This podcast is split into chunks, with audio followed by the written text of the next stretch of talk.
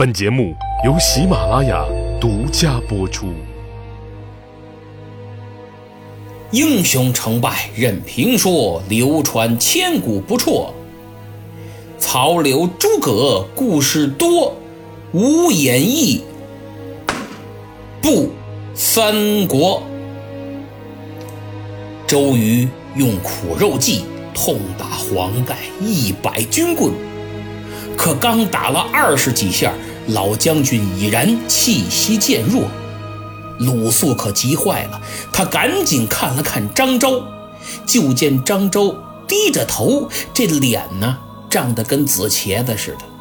他又想起了甘宁，可甘宁刚刚已经被乱棍打出去了，就连老程普也被周瑜的气势给震慑住了，实在没辙了。鲁肃一回头，看见了诸葛亮，对。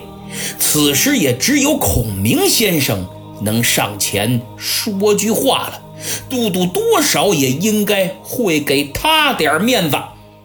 可万万没想到，当他把目光投向诸葛亮之时，人家却把脸一扭，不接收信号，稳稳当当坐在那儿，装没瞧见。呵鲁肃这个气呀！心想：孔明先生，哎，您可真行啊！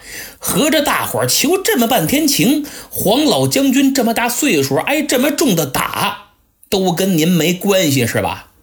您这不对呀！咱联盟抗曹得齐心合力呀！感情不是打你们家关张赵云，要是打他们，你早出来说话了。我们江东就打死一个算一个，都活该是吧？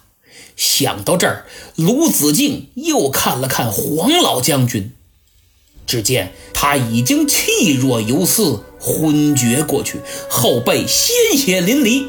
这可不能再打了呀！再打，老将军就真没命了。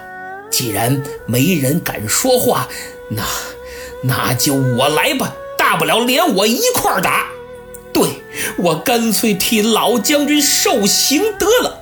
鲁子敬把心一横，牙一咬，腾腾腾几步就直接扑到了老黄盖的身上。都督手下留情，老将军已然命悬一线。若非要行刑，鲁肃甘愿替老将军领受。要打打我吧。嗯，周瑜长出一口气。满面怒容也缓和了不少，事情闹到这个份上，也该罢手了。大都督一抖袍袖，啪！若不看子敬之面，岂能饶过？这剩余军棍，待破曹之后，一并重重责罚。散战。说着话，周瑜一转身，绕过帅案，大踏步。就走出了中军帐，而且呀，气哼哼，没看在场众人一眼。他刚走，大伙赶快上前对老将军一阵抢救，还好只是昏了过去，并无性命之忧。这时候，黄盖手下的亲兵也过来了，连忙背起老将军回去敷药养伤。这场军事会议。就此不欢而散，众文臣武将口打哀声，陆陆续续步履沉重的都走了，而诸葛亮却摇着鹅毛扇，不慌不忙地站起身来，一如往常地走出大帐，叫上童儿，悠然自得，闲庭信步一般返回了自己的小船儿。大帐中只剩下鲁肃一人，仍在发呆。对他来说，周瑜今天的行为太难以置信了。黄盖也很反常，他甚至怀疑刚才发生的一切是否真实。鲁肃呆呆地站在原地，一动不动。脑海中迅速从头到尾把整个事件的经过又梳理一遍，发现其中这最可恨的就是那诸葛亮。明明你最有能力阻止黄老将军遭受如此酷刑，可反倒就属你最清闲，一副事不关己、高高挂起的做派。这是合伙人该有的态度吗？鲁肃越想越气，本来打算去黄盖的大帐啊，看看伤势如何。走了没两步，调转方向，直奔江边我必须要找你当面理论一番。上了船，鲁肃还真没好脸儿。诸葛亮起身相迎，他连礼都没还。呃，子敬，请坐。不坐。呃，童儿，赶快上茶。不喝。嚯！诸葛亮一看，怎么这么大火气？你怎么了？怎么了？蹲着了。我说孔明，你这做的不对呀！今日大都督怒责黄老将军，我们作为他的部下，谁也不敢求情，唯独你是客人，都督再怎么着也得给你点面子。可你连句话都不说。啊！就眼睁睁地看着我们老将军被打得不成人形，到底几个意思？难道我们江东的人被打死，你还开心不成？啪啪啪啪啪，劈头盖脸这通质问呐！诸葛亮哎也不生气，反而笑了。哈哈哈哈子敬可是前来与我相戏呀？你是来跟我开玩笑的吧？啊！就这句话，差点没把鲁肃气得直接跳了江。哎呦喂！我说孔明，我哪有心思跟你开玩笑啊？我说的都是真的。诸葛亮看他这副气急败坏的样子，心里觉得还挺好玩但表面是很正经的。呃，子敬，先别着急，听我说，你就没发现这是都督定的一计吗？前日，曹操派蔡氏兄弟过来卧底，而公瑾都督也正需派人到江北诈降。如此一来，就不能轻易前往了，必须要骗过他曹孟德。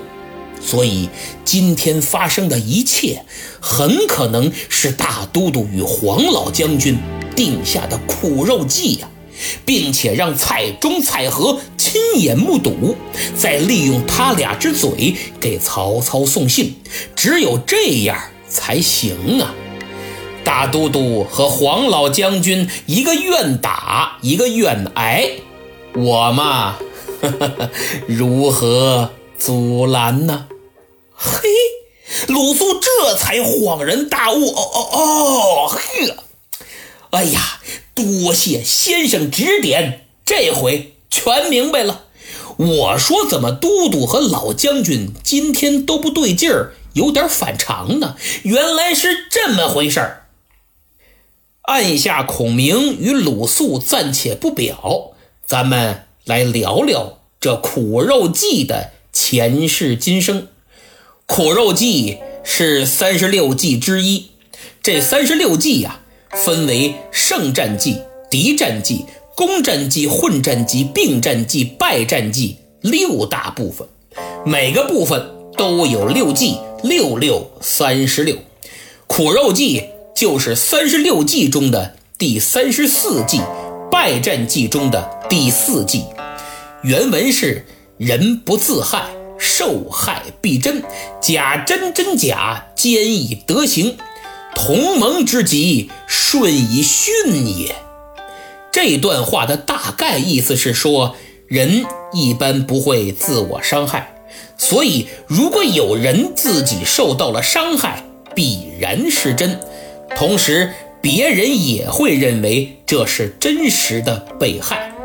如果我方此时以假乱真，让敌人信而不疑，便可从中使用离间之计。犹如蒙骗幼童一般，去蒙骗敌人，顺着他来，使其为我所用，这是吉祥的征兆。苦肉计属于欺骗敌人的计策，具体出处已不可考，但公认出自《吴越春秋·阖闾内传》中要离刺庆忌之事。我们都知道，吴王阖闾聘请专诸，刺杀了自己的堂弟吴王僚，这才登上王位。上位之后，他就担心这吴王僚的儿子庆忌要为父报仇，杀自己呀。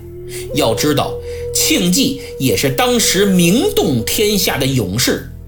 于是，阖闾就与伍子胥商议如何斩草除根，干掉庆忌。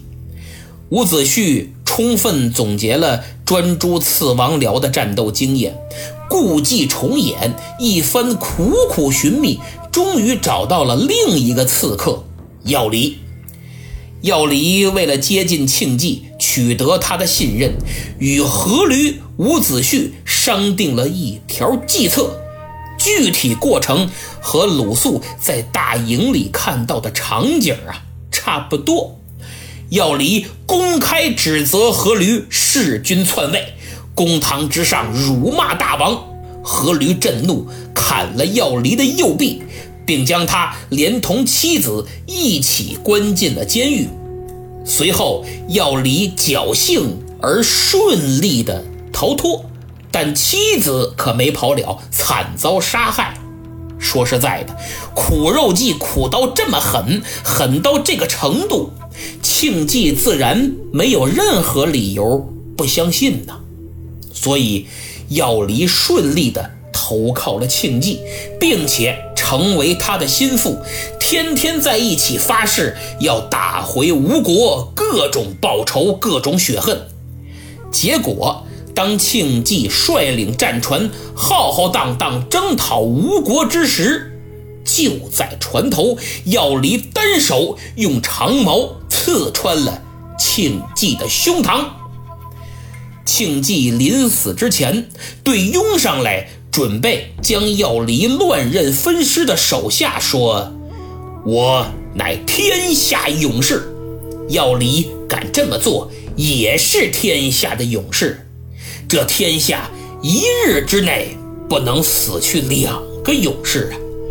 我死之后，你们放他回吴国，以表彰他对主人的忠诚。”说完，庆忌当场身亡。要离听了这番话，便自刎在船头。这就是春秋战国时期最为著名的四大刺杀案之一。要离也凭借此举跻身于那个时代最为顶尖的刺客。如今，周瑜和黄盖为了能够诈降曹操，一个愿打，一个愿挨。精心上演苦肉计，你鲁肃跟着起的哪门子哄啊？没看明白，只能说明你太入戏了。其实话又说回来，也不能完全怪鲁肃忠厚，毕竟苦肉计的应用还是十分广泛的。从古至今，从中到外，无论政治、军事、经济，还是职场、爱情。层出不穷，无数场苦肉计没完没了的上演，成功案例实在不胜枚举。当然，最著名的还是周瑜、黄盖的配合，没什么争议。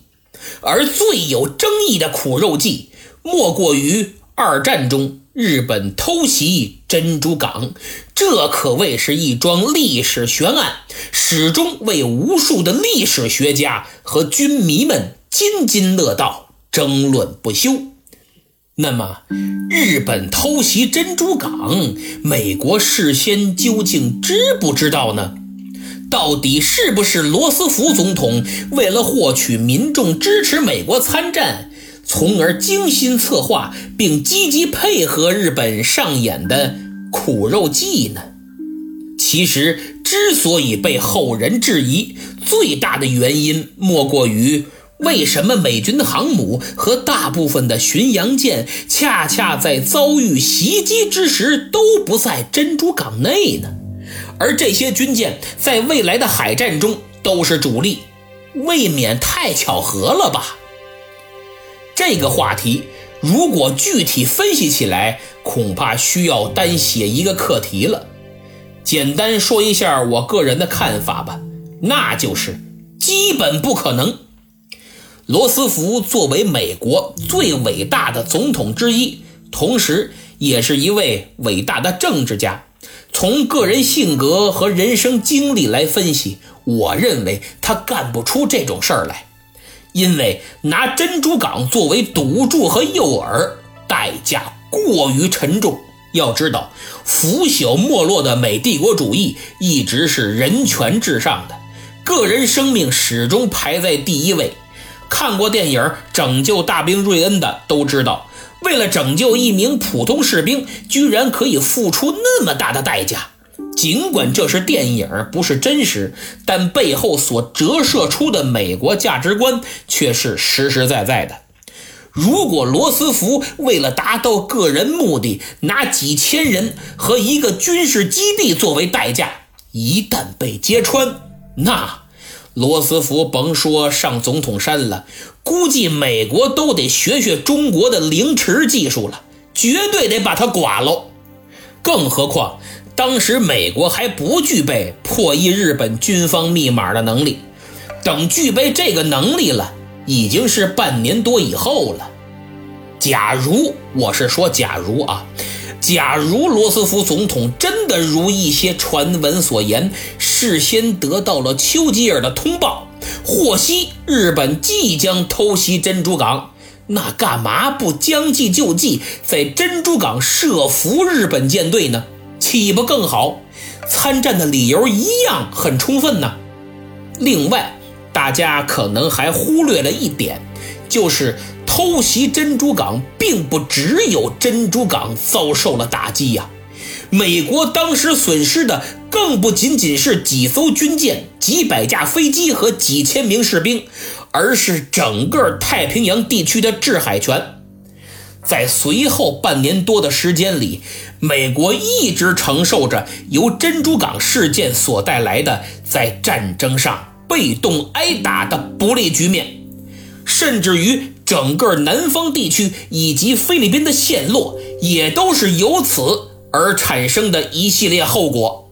所以，珍珠港牵扯的是整个太平洋战场的战略问题。我想，罗斯福还没有如此的大胆，敢进行这样的豪赌吧？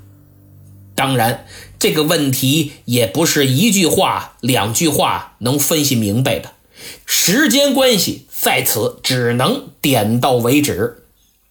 那么，比珍珠港事件更为离奇的，就是2001年的911事件。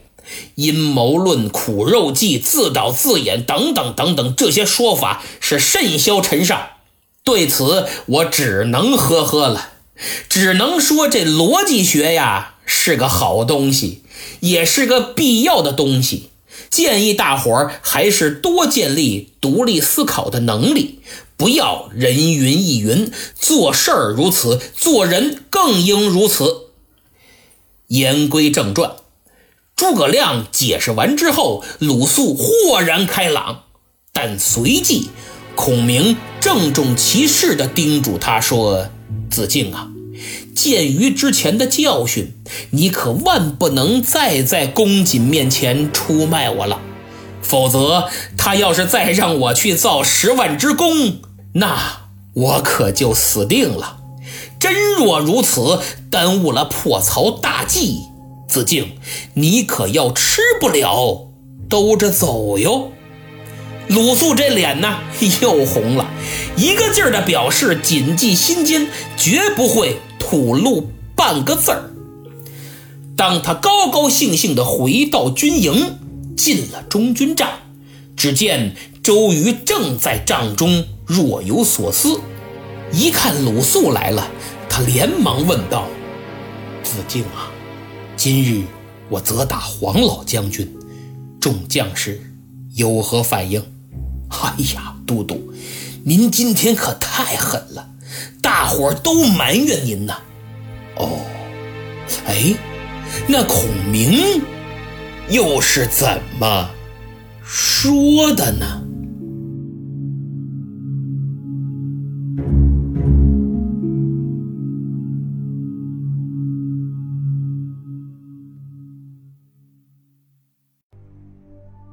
苦肉计到今天全部结束了。其实这期的小标题应该叫“论苦肉计的应用”，就像前面论粉经计的应用一样，把计策的含义和内容详细的讲了一遍，还举了几个例子来说明佐证。特别是对部分有争议的苦肉计呀，也就其可能性进行了深入分析。我相信一定能开拓您的思路。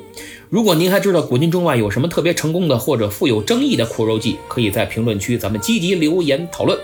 好，上期抢到沙发的是我最忠实的听友大大的番茄。哎呀，你已经接连两次抢到沙发了啊，太厉害了！我之所以称他为最忠实的听友，一个是他在我开通言有理西米团后马上加入进来，另一个是他还拉来了两个闺蜜为我评论和五星好评，而且呢还为我节目和听友圈发的帖点了很多的赞。特别是我说我结巴，你那大大大大大大大，我实在说不了，最后人家把名还给改了，多好，真是暖心呐！如果多一些这样的听友，故何愁罢也不成。希望诸位爱卿多多向他学习。哈，下面说一位听了很长时间才找到组织姗姗来迟的听友，名叫光辉流。他说，从夏天一直听到现在，都用华为收音机听，听了几个版本，这个最好，明末清初那些事儿也不错。现在下载了喜马拉雅，都已订阅，会持续收听。要不是这位光辉流，我都不知道华为收音机上还能听咱们节目呢。我看了看，还真是。但是好像不能评论，更不能和主播互动。还好您及时找到大部队，我代表拉菲老师对您表示热烈的欢迎。也希望更多在其他平台收听本节目的听友来这里相聚啊！哎，对了，您别忘了给《三国》和《明末清初》两个专辑五星好评。具体方法就是点击专辑图标进入专辑主页，再点击评价就可以打分了。严凯的铁粉留言说：“对不起，最近学习有点忙，没有时间听。”哎呀，小兄弟可别对不起啊！你现在是学生，就要以学业为重，作业做完了，考试考完了，成绩也不错，家长肯定会让你多听节目的，可不能因为听节目荒废学业，要学会分清主次，学会自我管理，学会克制欲望。大地火焰给了本专辑五星好评的同时，还写了优质评论。其中一句写道：“听得入神之时，我还会联想起那烽火岁月。随着年龄的增长，对三国也有了不一样的品味和感受。看来您是有感而发，希望我的节目对您能有所帮助。”大猫睡着了，问：“西米团是什么呀？”这个我在前几期节目里已经介绍了，还给所有我的粉丝群发了说明。您打开 APP 以后，点击右下角账号，再点击上面消息，会看到有个订阅消息，点进去就能看到啊。简单来说，就是您花五十块钱能享受一年普通听友享受不到的待遇。您说我不想花五十也行，那就三十半年，二十三个月，十块一个月。本周呢，新增了一位团员，名叫。巧巧子月也是一位主播，正在播讲《曾国藩故事集》，声音很好听，希望大伙多多支持。节目最后再提醒一下大家，双十一临近，别忘了领红包，千万不要枉费主播我的一番苦心。打开淘宝主页搜索栏，输入四个汉字“红包到手”，再加阿拉伯数字一百，红包到手一百就能每天领取一次红包，金额累计，双十一当天直抵现金。就看这八千八百八十八的超大红包花落谁家！